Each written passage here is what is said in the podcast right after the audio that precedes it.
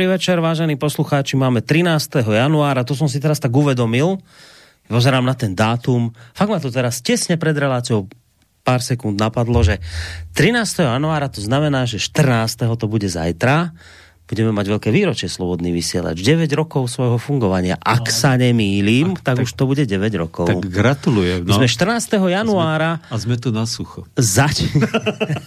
tak lebo je 13. Keď ste prišli zajtra, tak sa tu bude prehýbať stôl pod, pod samými dobrotami a kadečím iným, ale prišli ste prískoro. Takže, ale je to super. 14. januára 9, 9 rokov to už bude, tak hádam, všetko vyjde, že teda tej štrácky sa teda k nej dopracujem. Dúfam, že nás dovtedy nikto nezavrie, ale hádam by nás nemusel, lebo v tejto relácii nič také hrozostrašné neznieje. Je, že kvôli tejto relácii, že by nás no, Napríklad, že by povedali že by... na súde, že a ten farár za jeden burcoval tých ľudí cez ten éter. Burcoval! Musíme zasiahnuť. Tak. Otázka, či nás posadili do jednej cely, alebo nie. No nie, tak vy ste protestant, protestanti, už, už len to slovičko protestant znamená, protestuje. Ste furt tak protestantsky naladený, ne? Taký odbojný nejaký. Ja, ja teda takto. V podstate e, najdôležitejšie pre mňa by bola otázka, že ak, pokiaľ by som bol v celé sám, tak by som bol spokojný, lebo lebo uh, nemôžem spať, keď druhý chrápu a zistil som, že vždy, keď s niekým spím, tak chrápe. tak ono zase... Keď... A ostatné veci by mi až tak nevadili. Ono v podstate, keby ste sa v tom väzení snažili, tak oni by vás dali na tú samotku, podľa mňa. Tam nie je až taký problém sa dostať. Hej, hej, len niekedy potom stade človek nevíde, čo? Len so vás, kožou. konkrétne vás si neviem predstaviť, čo by ste museli robiť, aby ste sa do tej samotky dostali, že, teda nie, aby ste to nebrali, že vás nejak podceňujem, ale nepasuje mi to k vám, že by ste sa nejak tak dali dobytky v tom väzení za tým účelom, aby ste teda mohli sa dobre v tej samotke vyspať. Lebo tak sa tam väčšinou dá dostať. No ale tak nič. To sú veci samozrejme srandovného charakteru. Verme, že nič z toho nás nečaká. To, čo nás čaká určite v tejto chvíli je relácia pohľady, ktorá sa začína. Už vlastne druhá relácia v novom roku a takto opäť sme vlastne zase raz v slávnostnom móde, lebo však zajtra oslavujeme 9 rokov, tak zase ste prišli vo slavnom čase. No a nič nechystáte zajtra teda? Ja som si to až teraz uvedomil, že zajtra máme 9 rokov. tak, tak zatiaľ som nič nechystal. Uvidím, že či ešte dačo prichystám počas noci, ale zatiaľ som teda nič neprichystal. Boli to také pompezné oslavy zo začiatku a potom sme už to tak brali, že však sme tu, nič veľké sa nedeje, tak už potom z tých veľkolepých oslav nejak tak zišlo. No. Mm-hmm. Možno, že viete čo, o rok, keď sa to takto zídeme, to bude taký okrúhle, to bude desiatka, to už sa patrí teda oslavy. No deviatka to je také, že Áno, Viete, áno. Ale aj 9 rokov, ďaká Bohu teda. No. Isté, isté. Ako... Vôbec to nie je až tak málo. A, a vôbec to nie je nič také, že prirodzené, akože v zmysle, že len tak niečo obyčajné, že 9 rokov. To, v, tom, v prostredí tohto rádia, že naozaj len Presne ľudia tak. to financujú, tak je to zázrak podstate. Tak Dobre, ďakujeme sa. veľmi pekne. No počúvate reláciu pohľady, samozrejme s evangelickým farárom Michalom Zajdenom a historikom, ktorý pôsobí tu u nás v Banskej Bystrici Radvani, tam má svoju farnosť.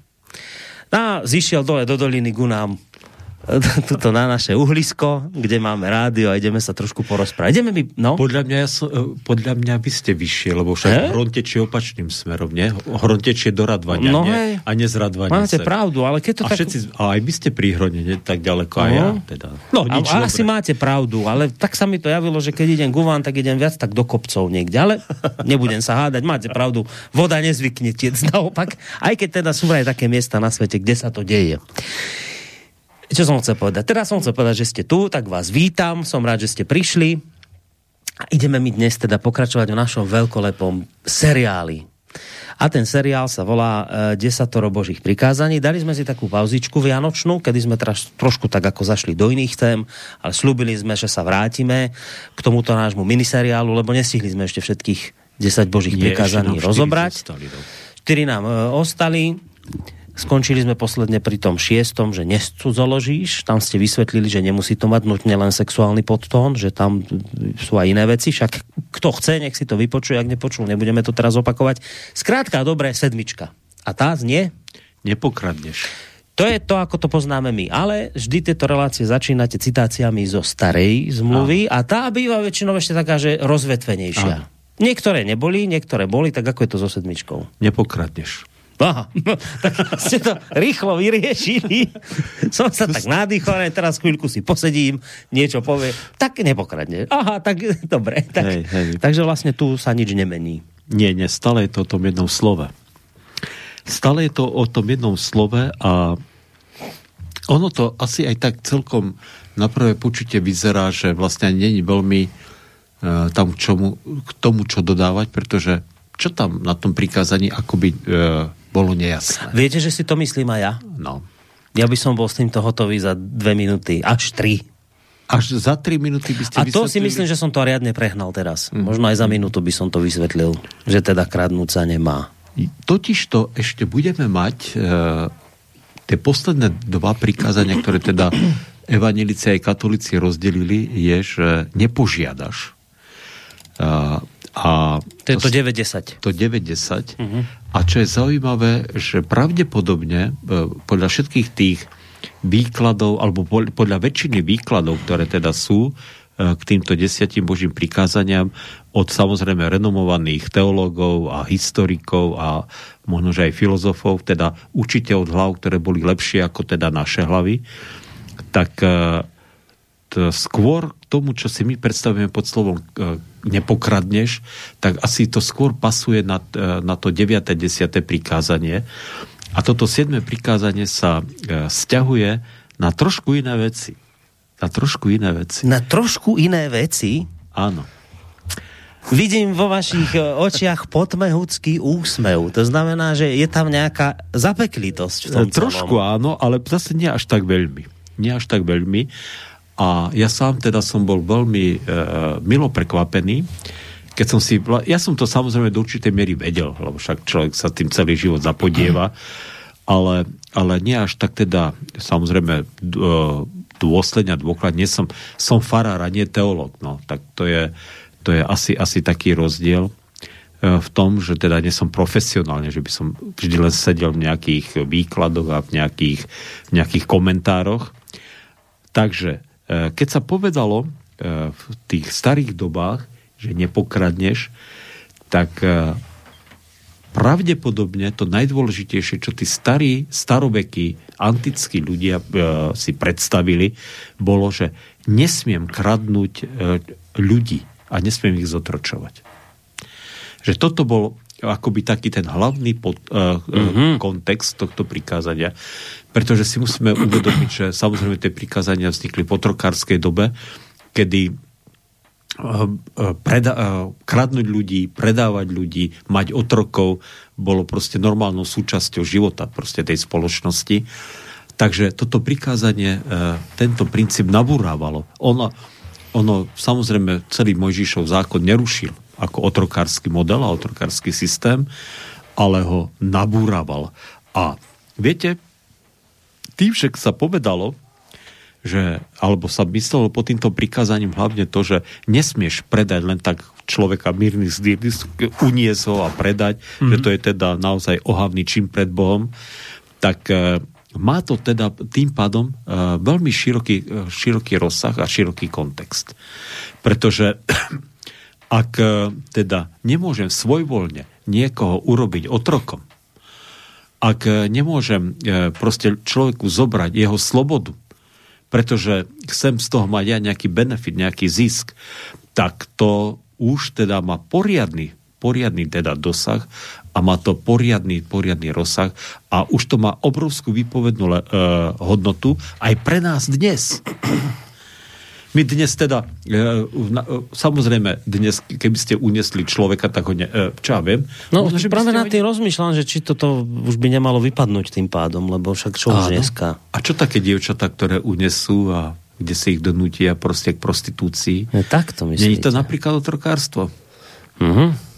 Biele meso, obchod s bielým mesom. Tak to myslím si, že tento pojem uh-huh. je asi väčšine ľudí dobre zná.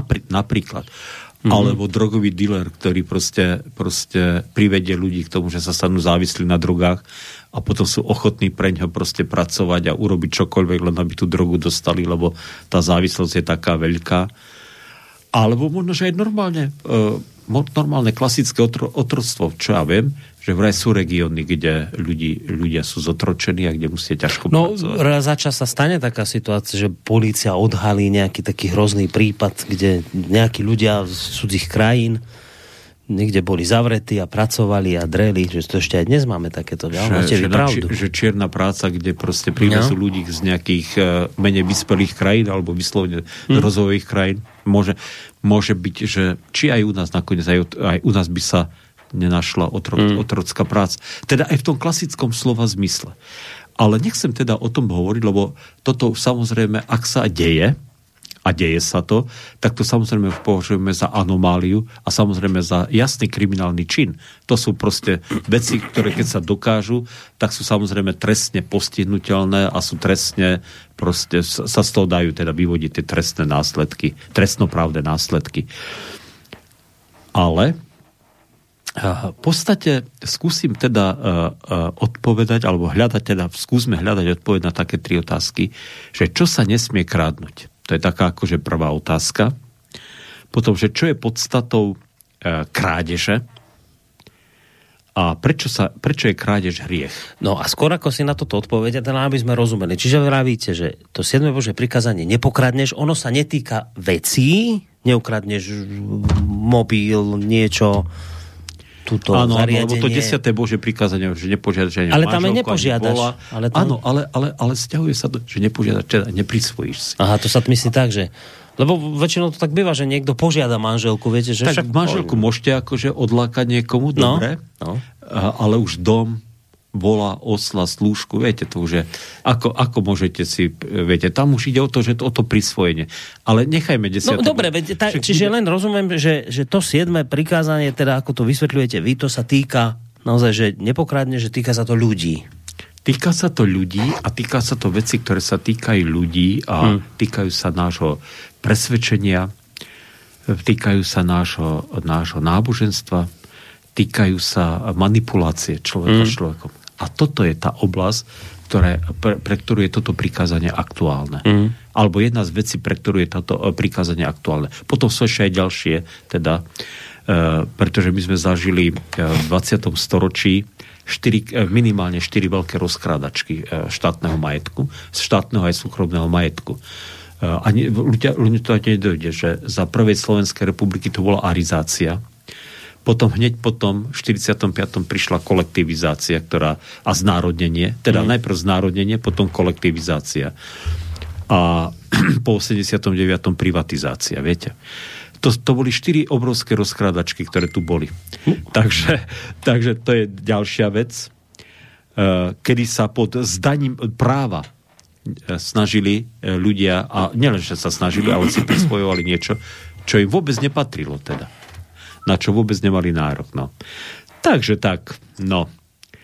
A potom samozrejme, samozrejme teda sú ešte, ešte možno aj taká, taká tá klasická vec, e, viete, že veľa ľudí hovorí a sníva o sociálnej spravodlivosti, mm-hmm.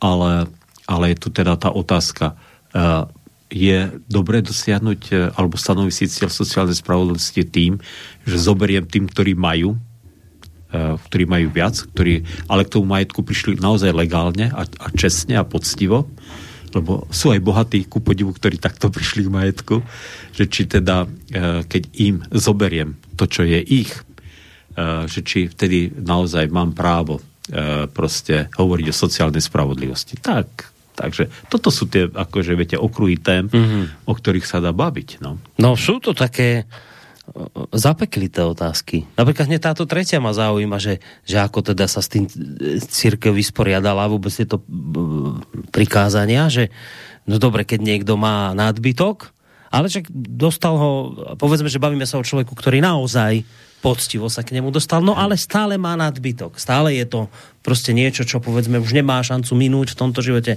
Má toho veľa.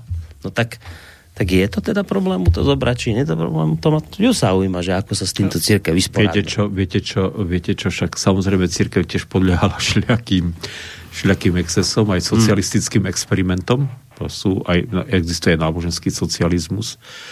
Ale biblický pohľad na to je, že, že súkromné vlastníctvo je, je posvetné a nedotknutelné.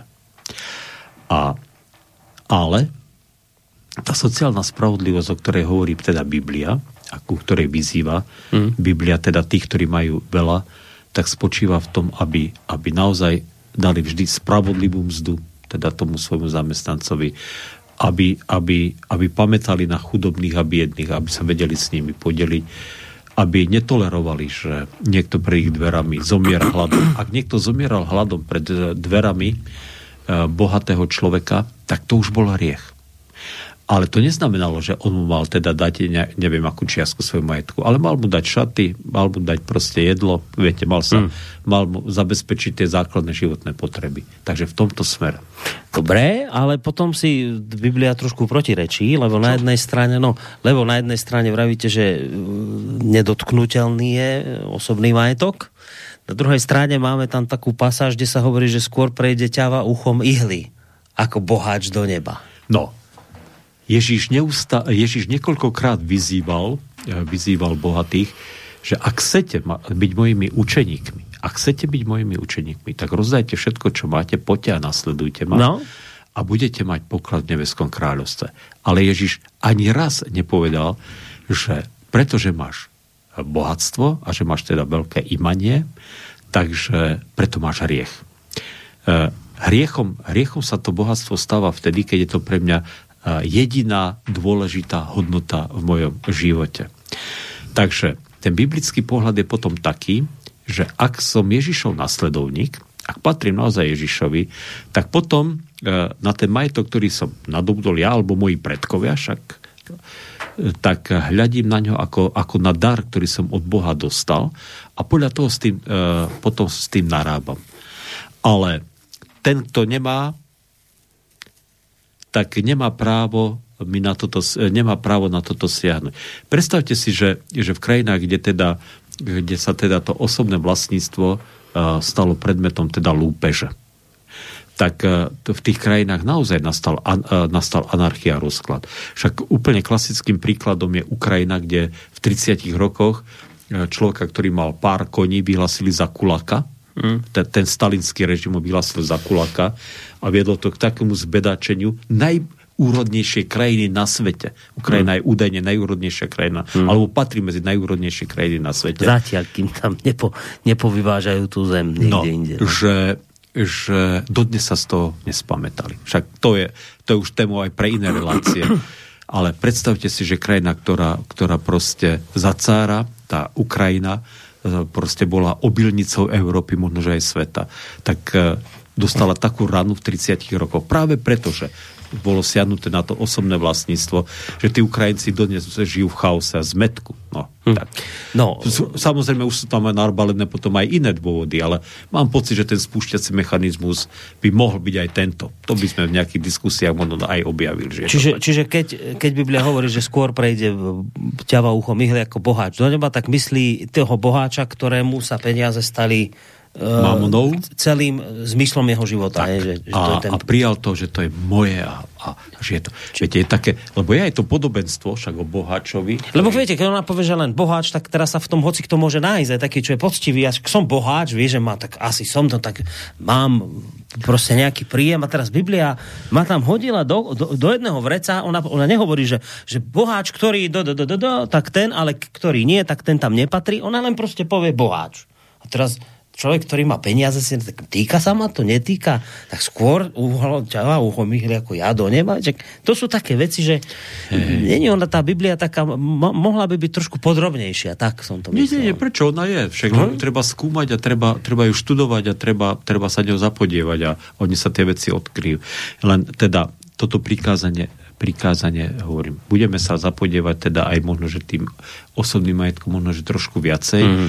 Ale toto prikázanie teda v tomto prípade hovorí o tom, že, že sociálna spravodlivosť sa nedá dosiahnuť tým, že niekomu na silu zoberiem to, čo mu Boh dal, ak, je, ak tomu prišiel podstav. No, no, no, no, no, ale počkajte. Tá, teraz ideme vidím, do... že, vidím, že vy ako taký lavicovo zmyšľajúci človek nemáte, nie, nemáte nie, furt v duši. Teraz nejde to, že lavicovo, iné chcem povedať.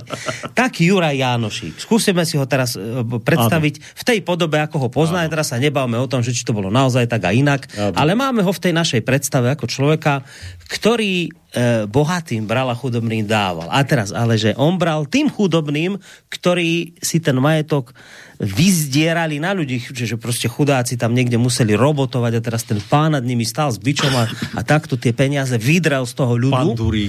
A pandúry a hento, čiže, čiže skrátka, dobre, nepoctivo zarobené peniaze, im ten Juraj Janošik zobral a rozdal to tým chudobným ľuďom. Tak just by ma zaujímalo, že ako by tento prípad vyriešila Biblia. Či ten Juro Janošik dobre konal, alebo zle konal? bral tým, ktorí tiež ukradli tie peniaze, viete, ukradli tie peniaze a dali ich tým, ktorým boli ukradnuté, tak v poriadku. Tak v poriadku. A takto si, takto si tohto, tohto, uh, tohto uh, človeka z Terchovej teda idealizujeme sa. Isté, že preto vrajím, no. že toto dajme teraz bokom, že aká bola naozaj realita, Hej. ale ak by to bolo ale, tak, ale, ako to máme my... Takže, takže ak vy zoberiete zlodejovi to, čo ukradol, a prišiel k tomu hej, nejakým nehanebným spôsobom, aj pod zdaním práva. Aj pod zdaním práva teda, že, že, že mal na to aj nejaké, te, lebo keďže mal mocenské prostriedky v rukách, tak si samozrejme aj vymyslel zákony. Však to poznáme aj dnes, že sa dajú uh, nastaviť zákony tak, že vlastne lúpež a, a zlodejina uh, je zaštitená nejakým zákonom. Ale, no, ale no. zlodejstvo vždy zostáva zlodejstvo. Ak to zo zlodejovi zoberiete a dáte to tomu, komu to ukradol, tak samozrejme to není krádež to není krádež. Uh... Takže ja. ideálny Juraj Jánošik, si idealizovaný Juraj Jánošik je, je dobrý človek, ktorý zlodejom bral a dával to tým, ktorým to tí zlodeji zobrali, lebo zdrali ten chudobný podaný ľud od posledný grošík a oni tie grošíky alebo dukátiky teda vrátil. Lenže viete, aj ten zidealizovaný Juraj Janošik konal, proste e, nekonal spravodlivo, lebo meral od buka do buka. Takže ja keby som teda bol ten chudobný poddaný, tak e, by som si to tak vyrátal, aby od buka do buka, keď bude mne, aby tá vzdialenosť bola aspoň 300 metrov. No dobre, je taký, ale... je taký ľavicový známy, on bol prezident, myslím, Uruguaja, volá sa Jose Muchika, taký... Áno, to si už viete, spomínali. A teraz teda on, nepoznal, len ste ho Ale on vám, bol, on vám bol veľký revolucionár svojho času a aj prepadávali banky. A teraz on vraví, niečo v tom smysle povedal, že, že nie je lupič ten, čo vykráda banku, ale že ten, ten je ten lupič, čo je tam cez to okienko na tej druhej strane, lebo že banka vás v skutočnosti okráda, nie je ten, ktorý si berie z banky peniaze násilím. Hej? Čiže, e, čiže to je tiež taká vec, že tak kto je tu zlodej? Tá banka, čo tak kade ako zlodejsky sa kade ako dostane k peniazom. On tvrdil, že teda banka je ten zlodej a potom je v poriadku zobrať takémuto zlodejovi peniaze a už potom to rozdať alebo nejaký viete, s nimi viete, naložiť. zaujímavé, e, e, lebo, lebo, lebo keby sme zostali len pri tom, čo ste teraz povedali, tak by z toho mohlo, mohol niekto vydedukovať, že principiálne každá banka je vlastne zlodejská inštitúcia. Neviem, či je to vaše presvedčenie, alebo nie. Hej. Ja, moje Dobre, ja, ja, ja vás mňa to, tu... Mňa to, mňa to ako, ako, mňa to v podstate srdečne jedno, čo si no, myslíte v tejto áno, veci. Áno, to sa mi veľmi páči. ale, ale, ale chcem vám povedať, e, viete, taký zase príklad z tých našich, keď už sa teda takto bavíme na tejto rovine, že e, v 19. Druhom, druhej polovici 19. storočia, kedy sme, e, naozaj nám bolo, bolo v Úorsku, nám boli udopreté národné práva brať, tak e, za, sa zakladali také drobné peňažné ústavy, e, ktoré zakladali takí slovenskí vlastenci a to boli naozaj drobné peňažné ústavy, ktoré točili niekoľko sto tisíc, maximálne pár miliónov teda mm. tých zlatých, čo naozaj neboli veľké, teda relatívne to neboli veľké peniaze ale oni dokázali dávať úvery e, tým e, rolníkom, hlavne teda rolníkom dávali a drobným remeselníkom a tisícom, možno desiatkam tisíc ľudí tieto ústavy naozaj pomohli. Predstavte si, že prišiel Slovensk, e, veď, e, lebo v tej uhorskej banke proste ani úver nedostal, keďže nevedel poriadne po mm. maďarsky, alebo, alebo aj keď vedel, ale keď teda dal najavo, že teda e, sa hlasí k slovenskej alebo k rusínskej, hej, povedzme národnosti, tak e, proste ho od, odpálkovali. Ale prišiel do Tatra banky, prišiel do ľudovej banky, boli potom aj také ešte, ešte drobnejšie tie ústavy a tam teda požiadal úver a pretože bol to slovenský rolník alebo slovenský remeselník, a on potreboval možno, že 5000 tých zlatých, aby proste si kúpil, ja neviem, proste nejaké náradie, alebo si kúpil to osivo a oni mu to dali a, týmto ľudí, a týchto ľudí aj vytrhávali potom z pazúrov, teda tých, ktorých vykoristovali. Mm. Takže nie všetky peňažné ústavy sú zlodejské. Teda ja, táto skúsenosť je a ja dokonca, keď som bol v Pukanci, v Pukanci bola maličká banka, ktorú založil tam farár Martin Bujna a ktorá e, vytrhla uh, uh, z rúk úžerníkov niekoľko desiatok ľudí. Mm. No, No veď to, že sú banky a banky, už dokonca hey, vznikajú hey, také, že etické banky a tie naozaj dávajú si pozor na tom, do čoho investujú peniaze od ľudí, aby náhodou nefinancovali nejaké vojny, cestva, hey. zbrojenia a takéto veci. Čiže, hey, čiže... Ale, ale, ale, ale že, že samozrejme ten dravý, vy, vy hovoríte skôr o takom dravom, e, bezcitnom a takom uh, neetickom kapitalizmu. No, asi skôr. Aby sme si úplne rozumeli. ja, je, teraz naozaj pravdivý príbeh. Môj syn hore tam počúva uh, si rozprávky rôzne a má takú jednu, že ho, hor, ho, hej sa hor sa zemotvor sa, či tak nejak to. A to je rozprávka o tom, ja to poviem jednou vetou, ako človek chudák, chudobný, chodí po lese a nevie, do čoho pichnúť, no nemá peniaze a zrazu vidí spoza stromu, ako idú zbojníci s, s, s, s vrecami plných peňazí, no, prídu k skale, zakričujú, hej sa, hor sa, zem, otvor sa, zem sa otvorí. A oni si vám tie poklady tam schovávajú. A tento človek to vidí, oni odídu, on príde k skale, zakričí, hej sa, hor sa, zem, otvor sa, zem sa otvorí. A on hovorí, tu je všade bohatstvo nakradnuté, beriem si, ja si zoberiem domov, tak si ukradne dve vrecia. To má potom nejaký svoj vývoj, ale skrátka rozprávka sa končí tým, že všetkých týchto, on, on ich pozabíja, týchto zbojníkov ja. a ich majetok si poberie. A ja teraz, keď tú rozprávku počujem... To je ako som, Alibaba, nie? Ja som, to je tá orientálna rozprávka. Mo, to, to neviem. Sezam, otvor sa. Aj Sezam, otvor sa je, no. A toto je hej sa, hor sa. A on, ten, on na nich vyleje nejaký horúci ich pozabíja a teraz zoberie si tie peniaze a keď to žene doma vysvetľuje, ona to, skade dáš ty toľko peniazy? On vraví, neboj sa, žena moja, chudobným som nezobral. Čiže ako vo výsledku chudobným som nezobral, ukradol som len tým, ktorí krádli, ešte som ich dokonca aj zabil.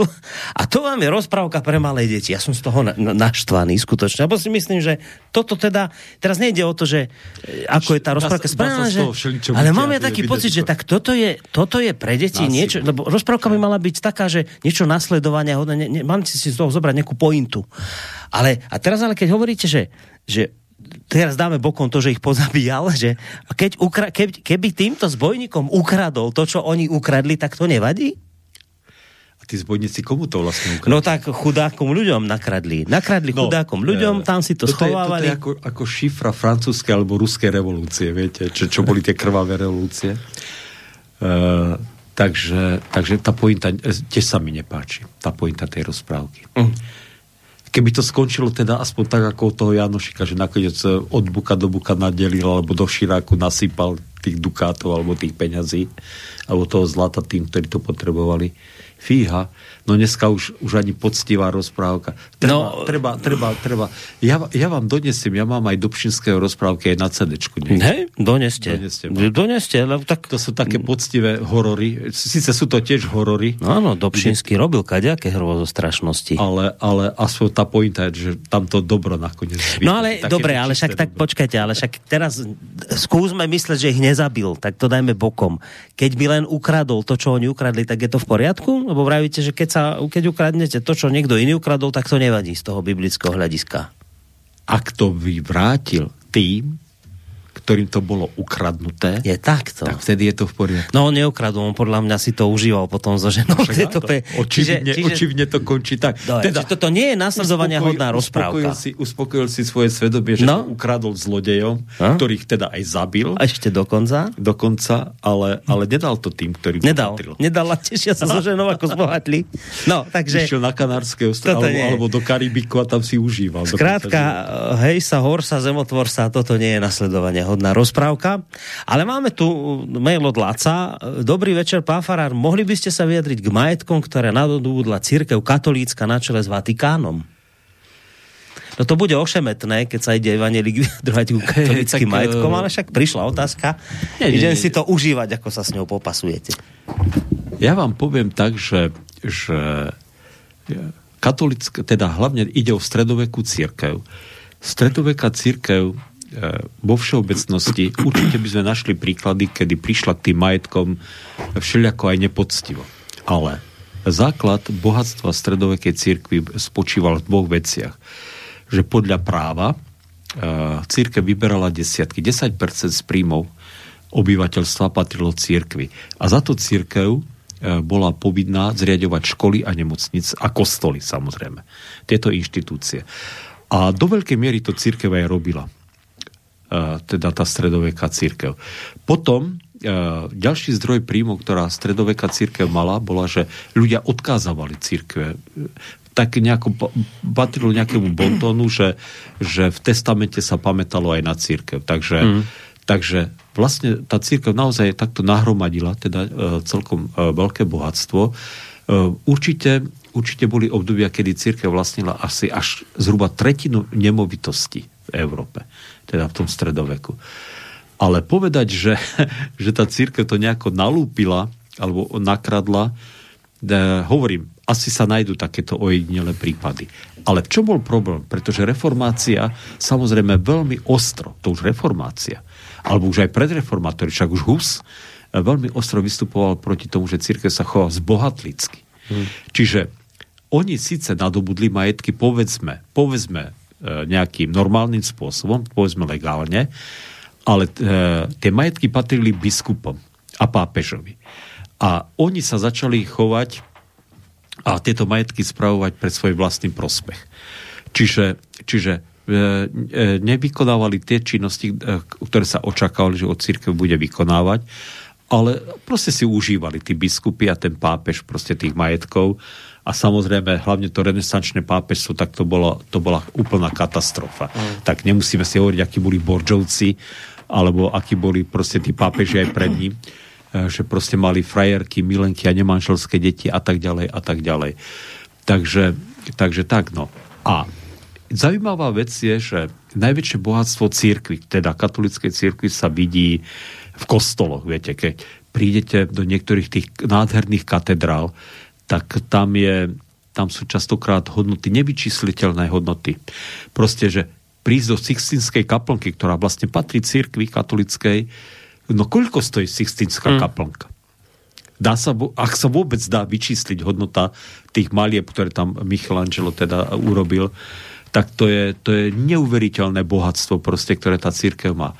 Ale povedzte mi, myslíte si, že tá církev, treba konkrétne zo Sixtinskej kaplnky, alebo z tých kostolov, má nejaké, nejaké veľké benefity? Ja si osobne myslím, a to hovorím naozaj tak ako evangelický farár, ktorý, ktorý proste vidí, e, ako katolická církev aj na Slovensku s tými majetkami šľako šachuje, mm. že podľa mňa to je skôr na otravu a na oštaru. E, keď som bol v Trnave farár, tak e, dekan, ktorý tam vtedy bol, tam však Trnave sú naj, asi najveľkolopejšie katolické kostoly na Slovensku, tak mi hovorí, že ja, že mám problém s pamiatkármi. A hovorím, že čo aký problém má s, e, s, e, s pamiatkármi? Hovorí, no tak nutia ma opraviť nejakú sochu svetého. A ja tých svoch tam, ja neviem, koľko je. A hovorí, no musím zohnať 3 milióny korun na mm. Takže ono, ono to bohatstvo je niekedy také, také prekliatie. No. no Takže um, tak. No, dobre. Viete, je, to, je, to, je to ošemetná vec. Ale, ale treba povedať, že zase e, naozaj že e, dneska, keď církev vlastne nejaké veľké latifundie, tak tam by som povedal, že to, to môže byť nejaký morálny problém. Ale či ich má a do akej miery má katolická církev, po, aké veľké pozemky. Viem, že aj my máme nejaké role mm. proste aj evanelici, ale mať veľké latifundie, to by bol problém. No, ten kritik tamu to iste dnes zarezonovalo v ušiach, keď sme sa bavili o tom, že však Ježiš povedal tým svojim učeníkom, rozdajte všetko, čo máte. Hmm. A teraz to, to tak logicky sa spojí. No tak nech teda církev nasleduje Ježišov prípad, príklad a nech rozdá všetko, čo má, nie?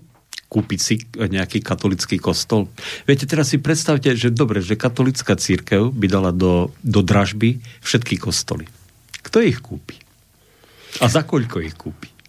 To je... No nie je pre do dražby, to Ježiš povedal, rozdajte, že to, čo rozdať. máte, rozdať.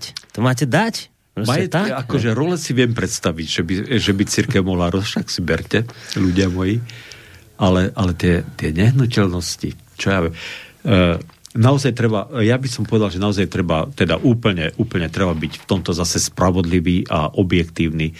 Viete, že, že treba teda naozaj skúmať, e, že ako tá církev e, využíva tie majetky, ktoré má.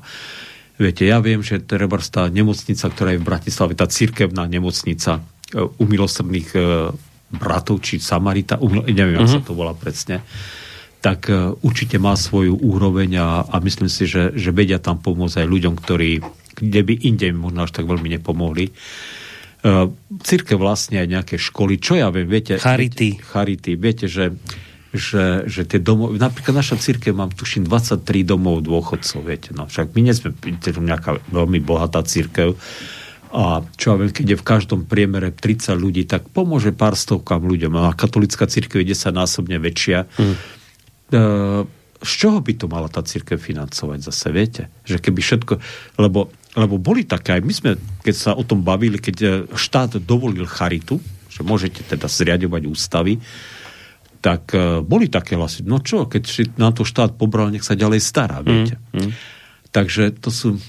Ja, je to, je to komplikovaná otázka. Mm. Ale ak nejaký biskup katolický alebo evangelický, akýkoľvek, alebo farár vo veľkom zbore, vo veľkej farnosti, ktorý teda má veľa, veľa majetku a užíva si ho a nemyslí na, na blížneho svojho, že má pomáhať, tak pácha hriech. A má ten hriech možno, že dvojnásobnej miere, pretože pretože... Lebo vie dobre, čo nemá robiť. No, lebo vie. pretože že nakaz kancla hlása lásku k blížnemu. Mm-hmm. Takže, takže mm-hmm. vie dobre, že, to, že, že má byť v tomto spravodlivý. No, no dobre.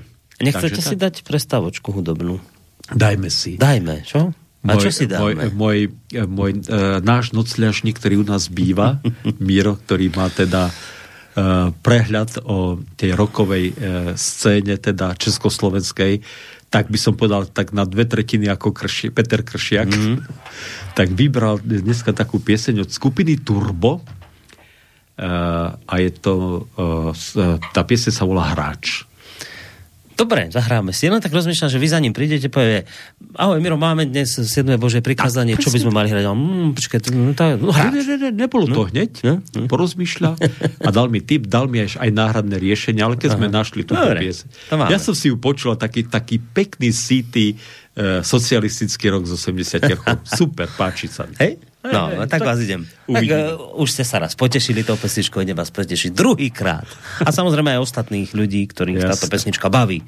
Ja uh, samozrejme si teraz uvedomujem, že som zabudol povedať, že táto relácia je kontaktná. To znamená, že ak chcete, môžete nám napísať mail, tak ako to urobil um, Láco, studiozavinačslobodnyvysielac.sk telefon 048 381 0101 aj je možnosť písať cez našu internetovú stránku, ak si kliknete na zelené tlačidlo otázka do štúdia a po takmer 3 čtvrte hodine sa asi patrí povedať aj to, že spolu e, s evangelickým farárom Michalom Zajdenom vám nerušené počúvanie praje Boris Korodi.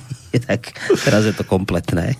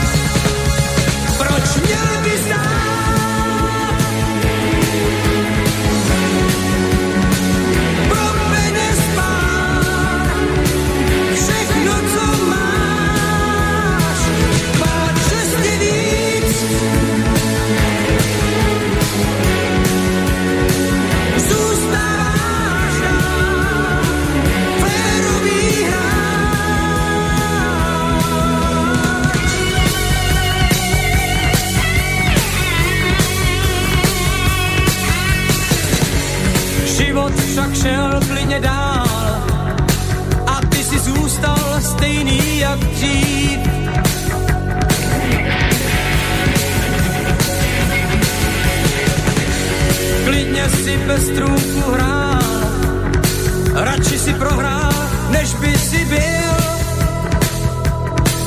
tím hráčem, co proto, aby hrál jak král. Má v rukávech schovaný trumpy, ale hrát prý se má. Jenom s tím,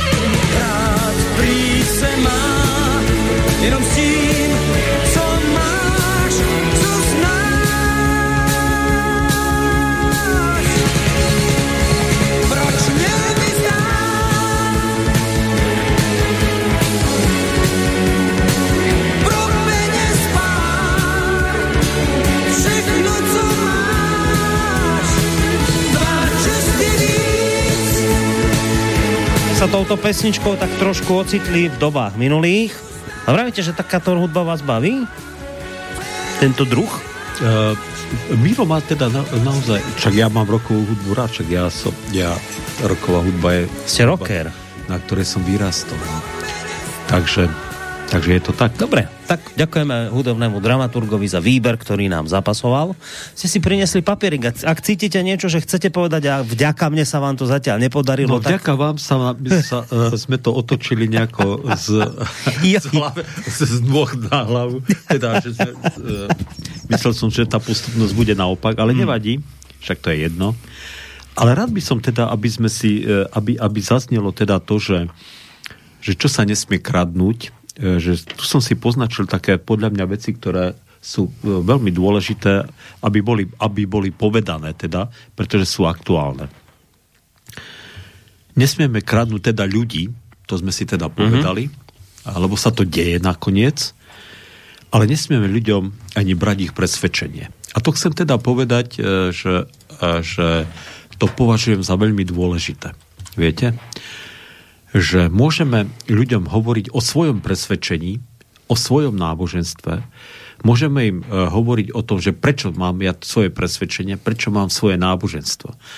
Ale, ale nemám právo nikomu e, vnúcovať nejakým e, proste násilným spôsobom svoje presvedčenia, svoje náboženstvo. A viete, to sa dneska samozrejme deje sofistikovane, Hm. že, že, že teda uh, asi, asi, asi tých prípadov, kedy ľudia, ľudí sa lámu nejako násilne, aby zmenili svoje presvedčenie, alebo aspoň formálne teda sa priznávali k nejakým názorom, ktoré, ktoré proste nie sú ich, tak to sa dialo. Uh, myslím si, že v dnešnej dobe sa to takto nedeje, ale deje sa to inak, viete, že deje sa to tak, že však keď budeš akceptovať moje hodnoty, mm. však keď budeš akceptovať nejaké eh, nové ideologické smery alebo novú morálku, však budeš eh, zachovať si svoju prácu, dokonca si môžeš aj prilepšiť, máš nádej na kariéru a tak ďalej a tak ďalej. Mm. Takže toto je odporné, viete. Hmm. A toto je v protive s týmto prikázaním. Tak to som si považoval za dôležité, aby bolo povedané. Ak zamestnávateľ, pretože, pretože ja neviem, dobre, poviem teda taký, taký príklad, aby, aby som... Ne, pretože luterán, povie, že ak chceš mať kariérny postup, tak musíš konvertovať na našu cír- do našej církvy, mm. tak je to odporné. A to samozrejme platí, či je to katolík, či je to e, prívrženie z LGBT hnutia, či je to nejaký konzervatívec, či je to rusofil, alebo amerikánofil, alebo ktokoľvek. Mm. Že, že slušný človek, slušný človek neláme ľudí a nenutí ich, aby prijali jeho presvedčenie e, takýmto spôsobom, že, že buď násilne, alebo za cenu kariéry a tak ďalej. A tak ďalej. To, to sú všetko násilné spôsoby. Takže a toto prikázanie to chráni. Toto prikázanie to chráni. Čiže nejde len o to konkrétne niečo ukradnúť, uchmatnúť, aj tak to aj neviem, čo by som vám ukradol, keď tieto veci ja nepoznám. Sluchatka? Neviem. No, rozumiete? Rozumiem. Ale, ale toto presvedčenie je dôležité. Že netreba a to samozrejme potom platí aj o tom, že, že nemáme právo ľudí komandovať a dirigovať. Dospelých, svojprávnych ľudí. Komandovať a dirigovať musíme deti.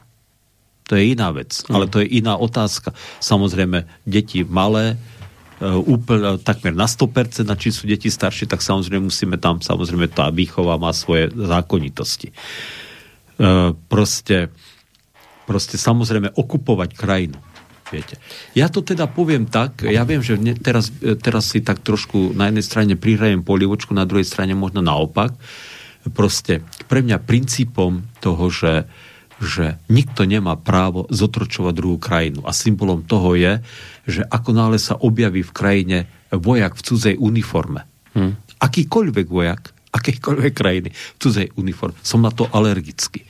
A tú alergiu som získal uh, na jeseň v roku 68. Ja som už bol síce malý chlapec, ale zažil som, a ja to poviem, takú scénu, že uh, bývali sme v Jelšave, to je také malé mestečko na Gemery, uh, kde môj otec tedy pracoval v magnezitových baniach a tam bol veľký delostrelecký pluk, teda kasárne delostreleckého pluku Československej armády a tí chlapci museli stade odísť a prišli tam teda okupačné vojska, ktoré vtedy mm. prišli k nám, e, proste sovietské okupačné vojska a tí chlapci odchádzali z tých kasárnic, tak samozrejme ich zdemolovali a ja som stál na ulici a išli tie ruské tanky, e, sovietské tanky do tých kasární a všetci po nich hádzali kamene, viete, hádzali mm-hmm. kamene, ale tí vojaci na to kašlali, našťastie teda. A stál tam náš československý vojak a plakal. A ja som mhm. tomu nerozumel, že prečo ten chlapec plače. A on hovorí, dobre si zapamätaj, že ten vojak je v cudzej uniforme, to není náš vojak. Mm. A viete, a vtedy som získal, vtedy som, ja som tomu nerozumel, ale, získal, ale nejako som pochopil, že to je niečo zlé. Mm. Niečo zlé, že to je. A odtedy mám túto alergiu na cudzú uniformu. Tak teraz zažívate opäť ťažké časy. Pri tejto našej aktuálnej debate, čo sa tu Myslím na si, že nemusíme vedie. sa o tom, k tomu ďalej Hej, ale, ale rozumiem, že... To platí, to platí, to platí všeobecne. Mm. Ako všeobecné pravidlo. Uh, no, ale takže, do... takže ak takže to tiež, to tiež patrí do porušenia tohto prikázania nepokradneš. Viete? Uh, jednu vec som sa chcel ešte doplňujúcu spýtať keď ste vravili, že do tohto nepokradneš patrí to, že nemáte niekomu násilne niečo pretláčať, ani vieru napríklad. Áno. Toto je častá akoby výhrada ľudí mimo církvy, ktorí hovoria, že násilným natláčaním viery je napríklad to, keď pokrstíte dieťa, ktoré nemohlo ešte rozhodnúť o tom, či chce e, do tej církvy patriť alebo nechce. Tak je toto teda v rozpore s týmto prikázaním, alebo nie je? Nie, nie, samozrejme, že nie je pretože, pretože keď človek dorastie, aj tak sa rozhodne o svojom živote sám. Bez ohľadu na to, či bol alebo nebol pokrstený. E, krst dieťaťa je vyjadrením viery rodičov. Dieť, e, to, to dieťa Boh rodičom daroval. Je to ich dieťa. To je, to je telo z ich tela, krv z ich krvi a oni samozrejme o nejakom dvoj, troj týždňa alebo trojmesačnom dieťati, to je jedno v tomto veku, majú plné právo rozhodnúť, urobiť s jeho životom, a urobiť také kroky v jeho živote, aké oni považujú za dôležité. Keď to dieťa bude mať 18 rokov a povie, že ono sa s tým krstom, ktorý, e, že ho rodičia dali pokrstiť, sa nestotožňuje, tak má na to plné právo, bude mať na to plné právo odmietnúť teda toto rozhodnutie svojich rodičov. To, to je celé. No ale je to odmietnutelné? viete, že to je jedna vec, čo my si odmietneme ako ľudia, ale, Jasné, ale že v, v tom vzťahu Jasné, že Boh je. versus človek to... Jasné, že je. Nie je to nič také, že, lebo to tak berú kritici, že už som tam raz zapísaný, církev ma už eviduje a to teda často sa to, hlavne teda pri katolíckej cirkvi som počul túto kritiku, že však, však už som vedený v tej cirkvi, už ma tam vedú, už na mňa berú peniaze, lebo som pokrstený a bez ohľadu na to, Nie, či nie, si o nie, tom nie, myslím. nie, nie, nie, nie, nie. Čiže nie je to Pozor, takto? Pozor, pozor, vôbec to tak nie je. Jednak mám plné pra- môže človek plnom právo napísať, e, že, že vystupuje Mhm. z cirkvi. Druhá vec je, že církev berie príspevky na tých ľudí, ktorí sa prihlásia k cirkvi pri ščítaní ľudu. No a ak sa niekto pri ščítaní ľudu prihlási k cirkvi preto, že má k nej odpor, trebárs, že odpor má k cirkvi, ale prihlási sa k nej preto, že bol pokrstený, čo ja s tým? Viete, čo s tým sa dá? Dobre, čiže toto nie je v rozpore s prikázaním. Ja teda, ja, teda, ja, teda, ja teda takýto argument argument e, sa mi zdá taký, taký veľmi slabý, vie. takto to poviem, taký nejaký. Lebo, Ale však ja len teda vravím tie, čo počul som, že takéto Hej, argumenty sú, že to je samozrejme, my sme pokrstili naše deti. E, Samozrejme teraz sa teším z toho, že krstím svoje vnúčata. Všetky, e, máme tri vnúčata, som ich pokrstil. Ak pán Boh dá ďalšie, tak sa teším, že ich pokrstím. Ale ako oni budú v živote sa nakoniec rozhodnúť, Mm. tak ps, čo ja viem. No, tak, ja sa samozrejme modlím, aby sa rozhodli podľa Bohého presvedčenia, ale a je to na nich, Tak, samozrejme, ako sa rozhodnú. dobre, tu odpovedaj. Ja som vám dal otázku, vy ste Jasné, odpovedali. jasné. Super. No, tak čo tam ešte máte?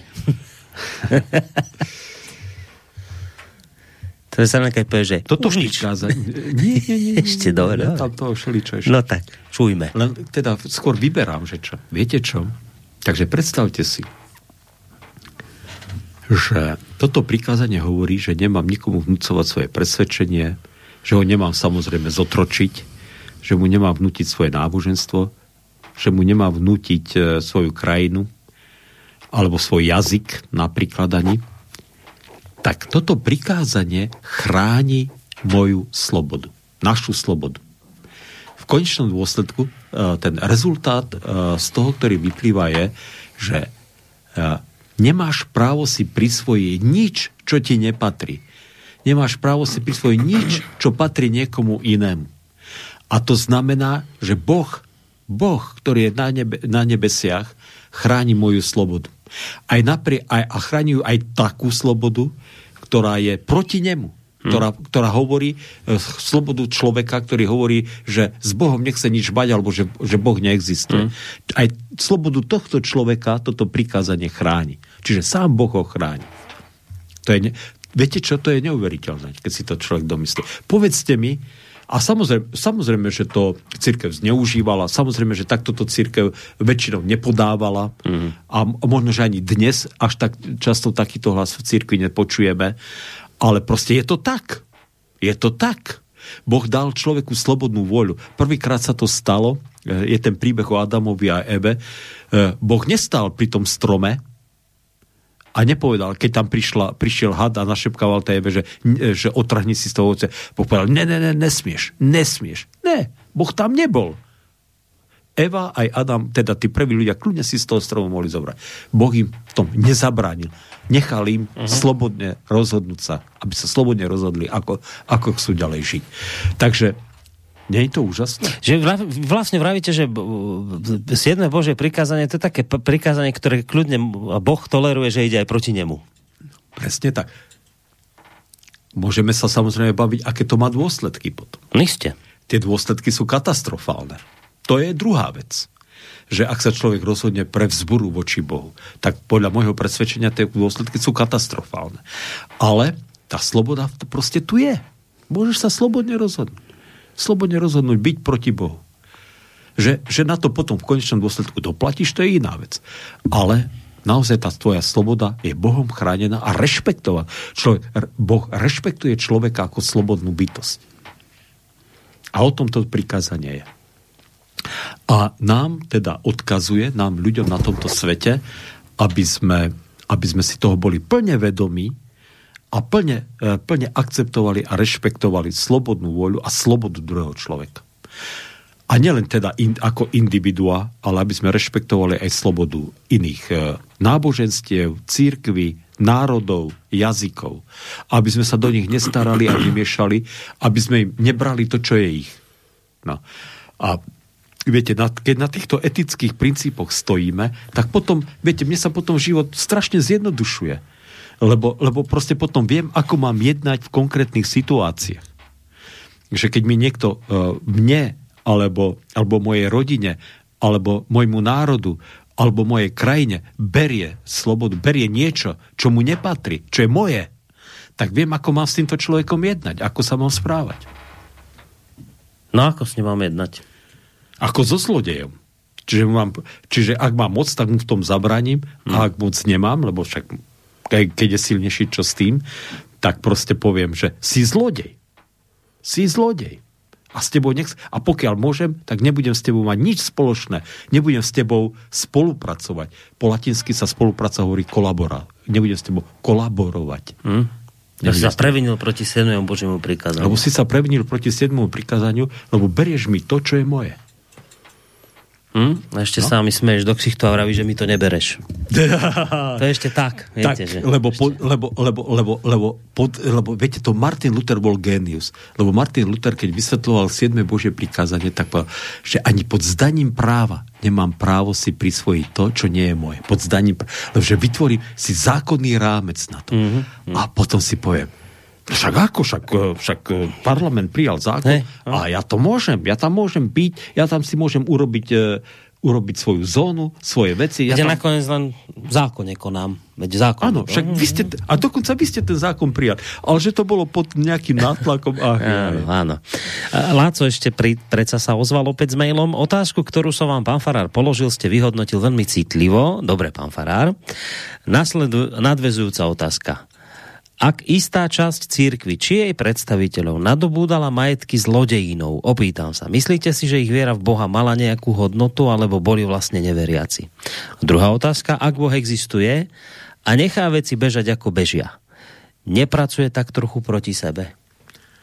Dobre, odpoveď na prvú otázku je, že ľudia, ktorí takto konajú, církevní predstaviteľia, ktorí takto konajú, konajú v moci diabla a ne Boha. Ako jednoznačne. Silné slova zazneli z Banskej Bystrice.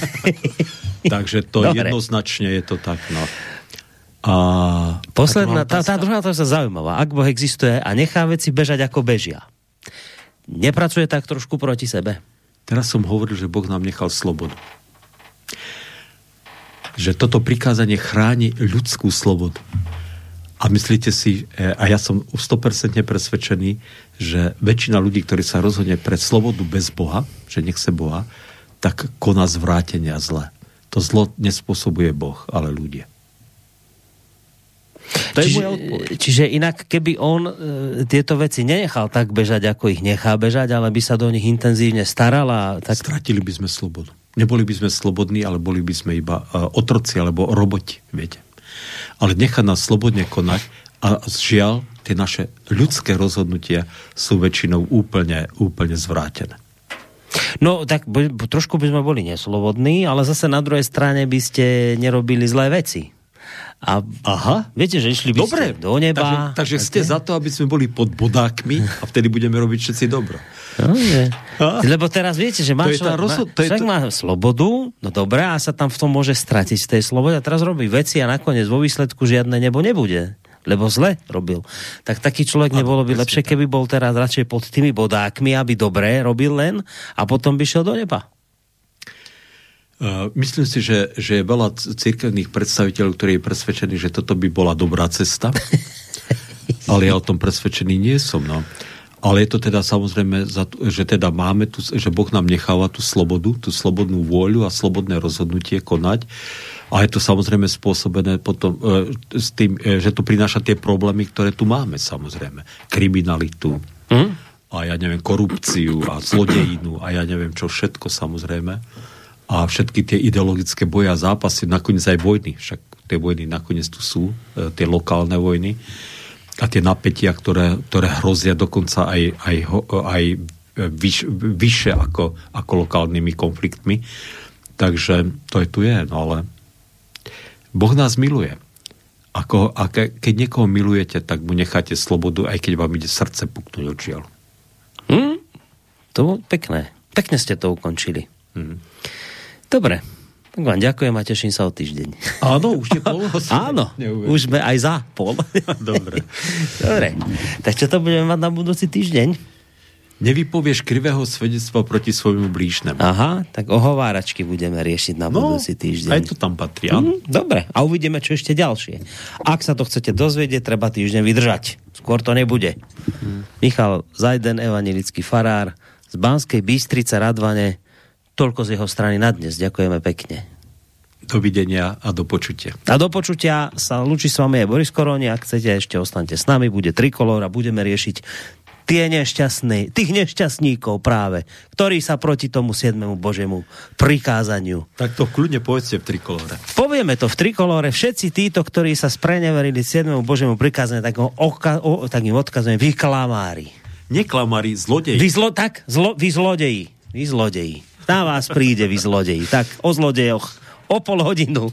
Máte sa. Zlodej, to, to slovo zlodej tam už... Môžeme to kľudne použiť. Dobre, ja som len technik, ja dnes veľa nemôžem rečniť, ale môžem im to nadhodiť tam, že dajte kľudne zlodejov. Dobre, majte sa pekne, Boris Korun sa s vami lúči tiež do počutia. Táto relácia vznikla za podpory dobrovoľných príspevkov našich poslucháčov. I ty sa k ním môžeš pridať. Viac informácií nájdeš na www.slobodnyvysielac.sk Ďakujeme.